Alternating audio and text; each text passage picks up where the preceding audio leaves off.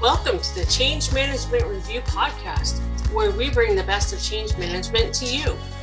In this From the Field episode, managing editor Brian Gorman interviews Ochuko Igbeyi, an experienced change leadership advocate, on ways in which a dual lens of system and individual can contribute to change success. We hope you enjoy this installment of the Change Management Review Podcast. Welcome to this episode of the Change Management Review podcast. I'm Brian Gorman, the managing editor of Change Management Review, and our guest today is Ochuko Igbeyi. Ochuko is an experienced change leadership advocate in the financial services profession with over 20 years of multidisciplinary and multicultural experience in Nigeria, West Africa, and Canada. He is a PMP and change management certified professional with practical experience in product management, process improvement, and relationship management. Ochuko is an individual with a passion for personal development, continuous improvement, building strong relationships by inspiring with humor and empathy. He is a husband, a father, a faithful friend, and a lifelong learner. Welcome, Ochuko. Thanks, Brian. Thanks for having me here. It's such an honor to be with you in this podcast today. We met in the Change Management Reinvented Clubhouse room, um, where we're exploring all sorts of different things around the whole topic of change management and what's not working and what we need to think about doing differently. And as you and I were, were preparing for this podcast, you brought a very interesting perspective up that I really want us to focus on today, which is the importance of looking at the organization as system and simultaneously looking at the individual in the organization who is being called on to change. Ochuko, could you give us a little bit of background as to how you developed that perspective and why it's so important? Thank you very much, Brian. Uh, it's a really important concept because I believe that is all that we have in terms of our organizations and life in general. We are all parts of a system. We're all individual parts, individual comp- uh, components of the system. And so we need to look at how these different parts interact with the system and that's what moves the system forward or keeps it stagnant or probably even pulls it backward. And that's really what it is about. It's, uh, you know, I like using my analogies and stuff. And when you look at any other system, right, the human body as a system, it's not one thing, it's a composition of many different things. And it all depends on how you interact, on how you treat those many different things that you now affect the entire system. And so you have to be able to look at the, the organization not as an entity in itself, but as, as something that composes of many different systems and that is being influenced by many different individuals that form that system. So, as you look at current change management methodologies, change management approaches, where do you see them bringing that perspective and or where do you see them failing to bring that perspective? Let me start with how it's I think it's failing. I think it's failing because of the external view in terms of change management and methodologies and also the internal view that change managers themselves see of these, uh, you know, practices, methodologies, and models. Because um, I'll also use another analogy. Let's use carpentry, for instance. If you want to, you know, build a desk, the type of wood that you would use to build a desk will be different from the kind of uh, wood you would you would use to build a house. So many people, you know, look at it from an external perspective, right? The organization looking into change management and saying, I have this type of wood, give me this type of results, right? And you can't come up and say, I want to build a house and then all the wood that you have is just MDF. How are you going to be able to do that? You have to have the right type of wood.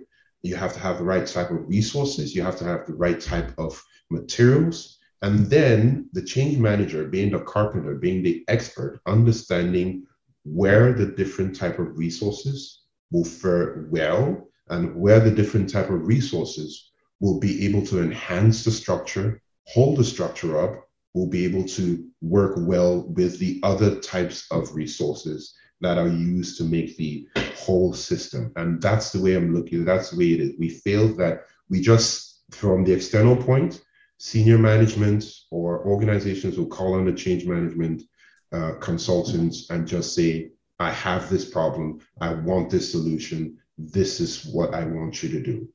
And they think that it's what that you can always just work a miracle and get it there. We failed in that aspect. You they, they don't see how you need to be able to get the right resources. And sometimes, yes, the resources that you have may be resistant, but they can also change themselves and become or adapt to what you want them to be. But it's not going to just be, okay, whatever it is that you have, use it wherever it is that I want you to.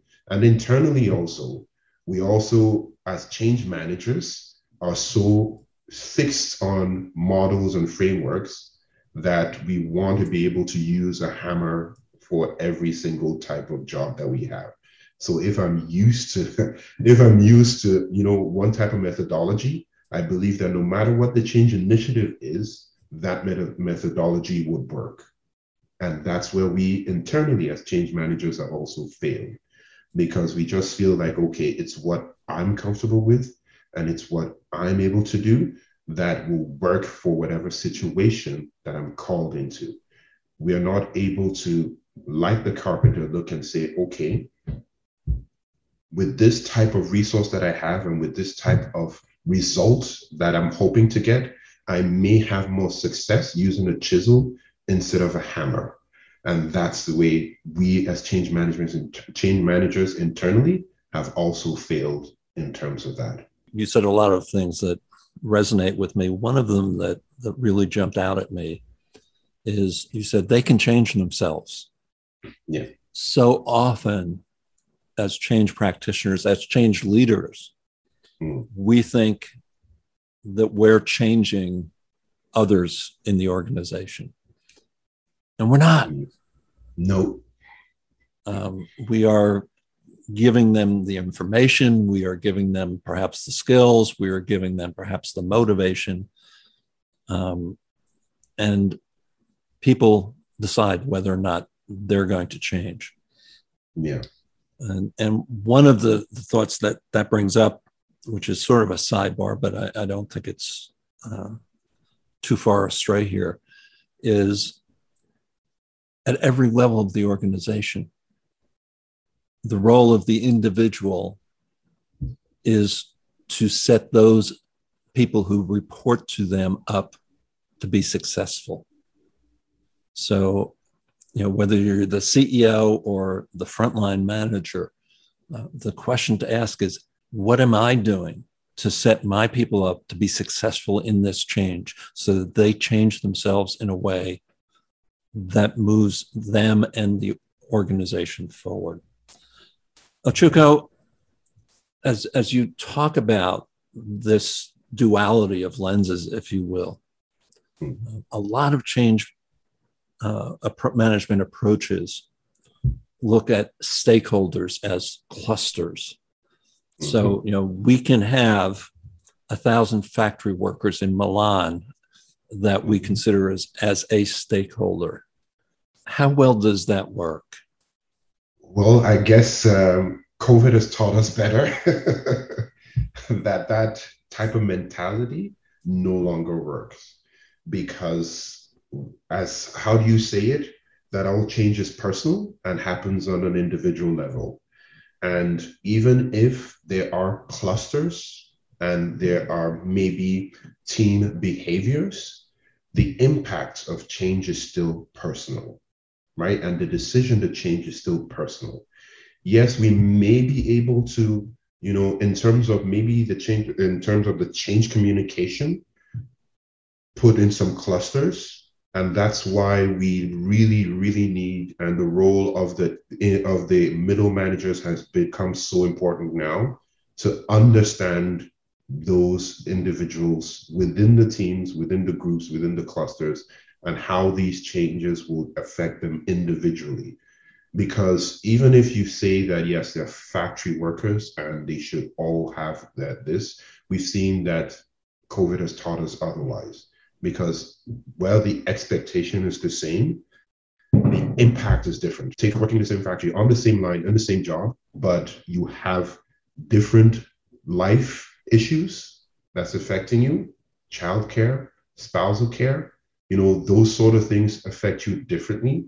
So expecting somebody who is single to show up the same way as someone who is married with children really doesn't work anymore. And that's how I, it's no longer it's it's no longer feasible because we have to be able to look at the individuals. Many people say it's going that granular is becoming more complex, but I think it's actually simplifying it. And that's why I believe, and I said that the role of the middle managers has become even more important now. If we've got 250,000 people around the globe, hmm. what you're saying is we need to look at that system mm-hmm. of 250,000 people and we need to think about and act in order to one by one 250,000 times bring change about we eventually, yes, we're not going to be able to do it from top down. We're going to have to do it from bottom up or from the middle down.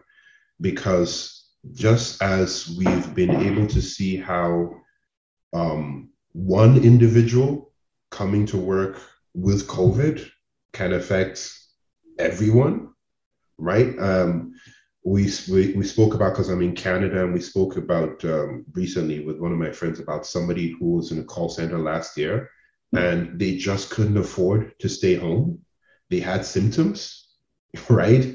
They had, you know, other considerations that they just said, I can't stay at home. And they came to work with COVID. That one individual, right? That one consideration by that individual affected the entire floor of over 200 people. So this, and you can imagine now an organization of, like you said, 250 losing 200 people or having to adjust to 200 people working away or moving away or unavailable for a certain amount of time. You can imagine how that small part, that small decision affected the whole. And if we, the middle manager had been able to, you know, help that individual to say, don't worry about it. You have symptoms, you have issues. We'll work through those issues with you individually.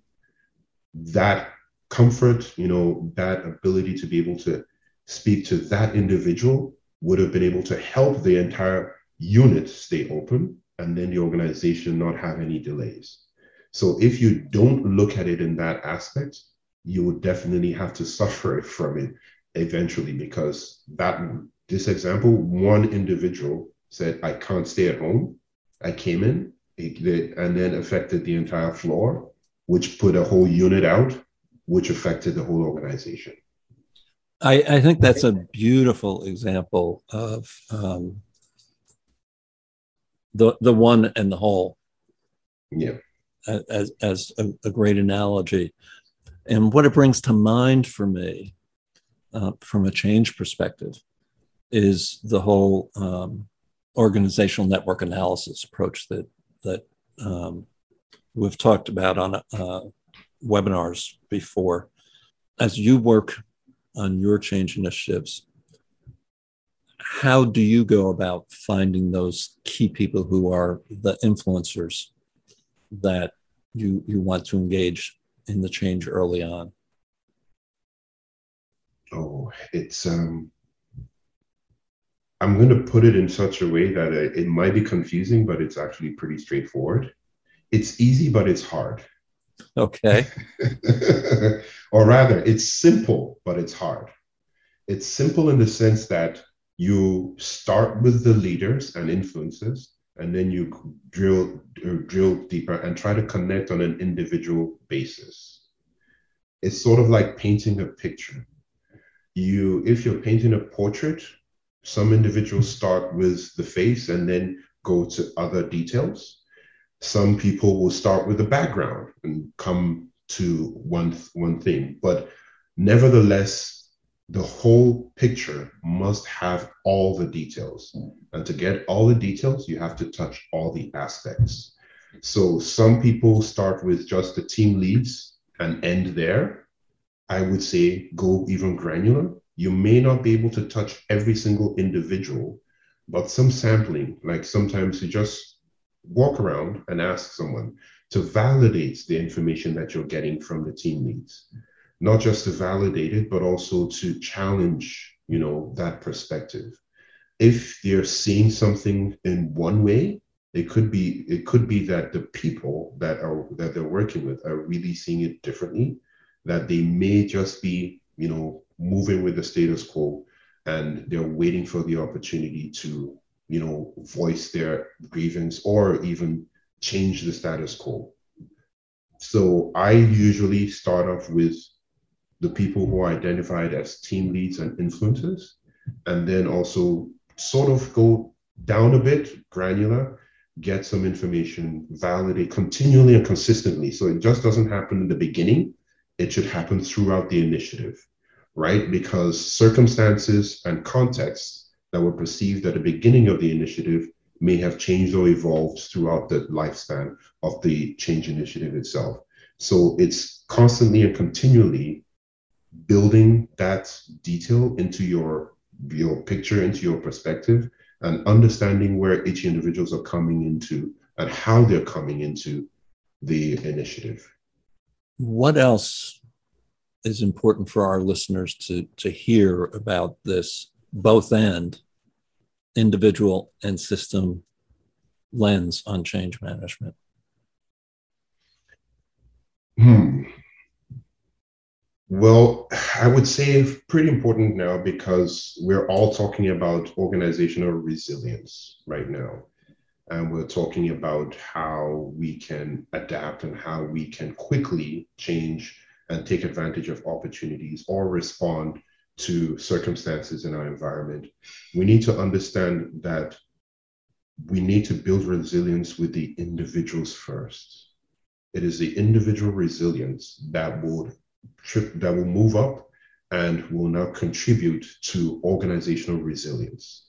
We often think that it's our artifacts, our systems, our structures that will make us resilient. But really, it's the people that will make us resilient because it's the people who would form the structures, who would adapt and apply the systems and policies in, in the organization to be able to respond to the changes and the requirements of the environment. So, too often we have focused on the structure, the system, the policies, the guidelines, without focusing on the people themselves, right? And getting people to agree with these things is really, really more important right now. Because if we want to quickly pivot as a result of external forces or internal challenges, it is the people that are going to be able to make those changes because they're the ones who are going to be affected the most by those uh, factors. So building resilience has to start with building resilience with the individuals, with the people, and then they in turn will contribute and make the organization a resilient organization. Ochuko, thank you so much. Thanks, Brian it's a wonderful, always wonderful to be with you. And I, I, I learn every single time that we interact. Thank you very much for this opportunity. You're welcome.